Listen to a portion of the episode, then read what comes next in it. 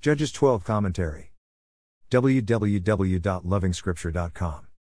Ephraimites confront Jephthah with the complaint that Jephthah didn't involve them in his battles against Ammon. We first met this kind of reaction from the Ephraimites when Gideon defeated Midian.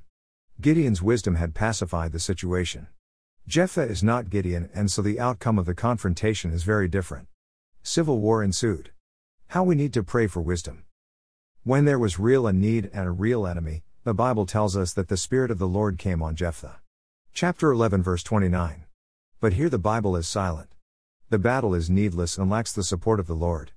42,000 Ephraimites die as a consequence. The enemy within has killed more than the enemy without. This enemy has a name, Mr. P.I. Arrogance. The initial P would stand for pride while I would stand for ignorance. Ignorance of who the real enemy is, or improper identification of battle targets can be very costly. After Jephthah, we have three other judges whose reigns pass without much reported activities. The Bible isn't narrating history for record keeping purposes. There are lessons for the saint and those who care to look into the scriptures.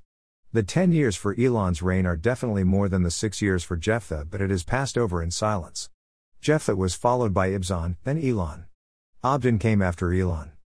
The next judge is the famous Samson. But that is for the next chapter. More resources visit http www.lovingscripture.com.